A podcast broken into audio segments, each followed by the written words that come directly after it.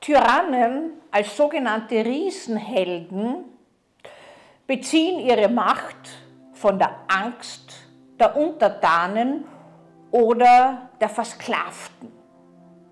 Das heißt, diejenigen, die diese Tyrannen am meisten fürchten, halten sie auch am längsten an der Macht.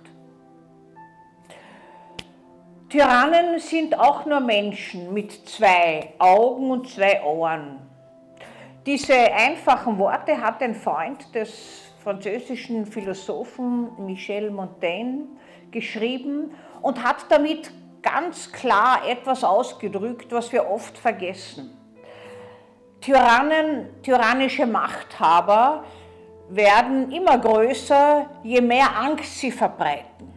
Und letztlich halten sie alles in Schwung dadurch, dass sie drohen, dass sie Terror machen, dass die anderen das Gefühl haben, sie sind ihnen hilflos ausgeliefert, sie können sich nicht mehr wehren und hoffen, dass irgendjemanden diese Tyrannen stürzt. Das einfachste Mittel, die Tyrannei zu beenden, wäre aus dieser Versklavung auszubrechen. Und so banal das klingt, so schwer ist das natürlich. Weil einerseits wenige sich überlegen, dass sie selbst dazu beitragen, dass jemand so allmächtig und großartig erscheint und sich dann letztlich fühlt und mit grausamsten Methoden und Mitteln sein Volk in, als Untertanen beherrscht und weil es meistens gar nicht dazu kommt, dass man sich von ihnen lösen kann. Man ist in Abhängigkeit, man hat das Gefühl, man kann nichts aufgeben. Äh, Menschen tun sich ohne dies, die meisten zumindest, so schwer, Vertrautes loszulassen. Und um aus der Tyrannei auszubrechen, wäre ein Zwischenstadium der Verunsicherung, des Neubeginns und wahrscheinlich auch des Verzichts von Film notwendig.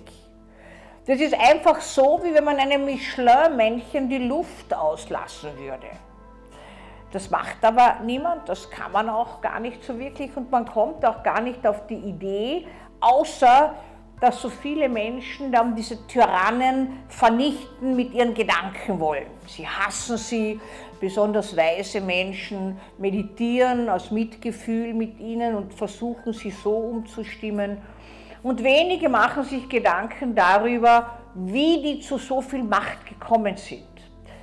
Wir erleben das ja tagtäglich, wir sehen das in den Medien, die auch sehr beitragen zu diesem Machtszenario, indem sie Schreckensszenarien dauernd darstellen und uns Bilder liefern, sodass wir wie, wie ein kleines Kind vor den Eltern, die äh, unglaublich schlimme Methoden mit uns anwenden, um uns zu einer einzigen Wahrheit zu erziehen. Stehen wir da und können uns eigentlich schon gar nicht mehr wirklich rühren, äh, weil wir nicht wissen, wie wir uns wirklich verhalten sollten. Die einzige Möglichkeit, aus einer Tyrannei auszubrechen, ist die, auszusteigen aus diesem Untertanentum und aus dieser Sklaverei. Natürlich lässt sich das nicht unbedingt in einem Land sofort umsetzen, weil ja diese Untertanen abhängig sind von Herrschern.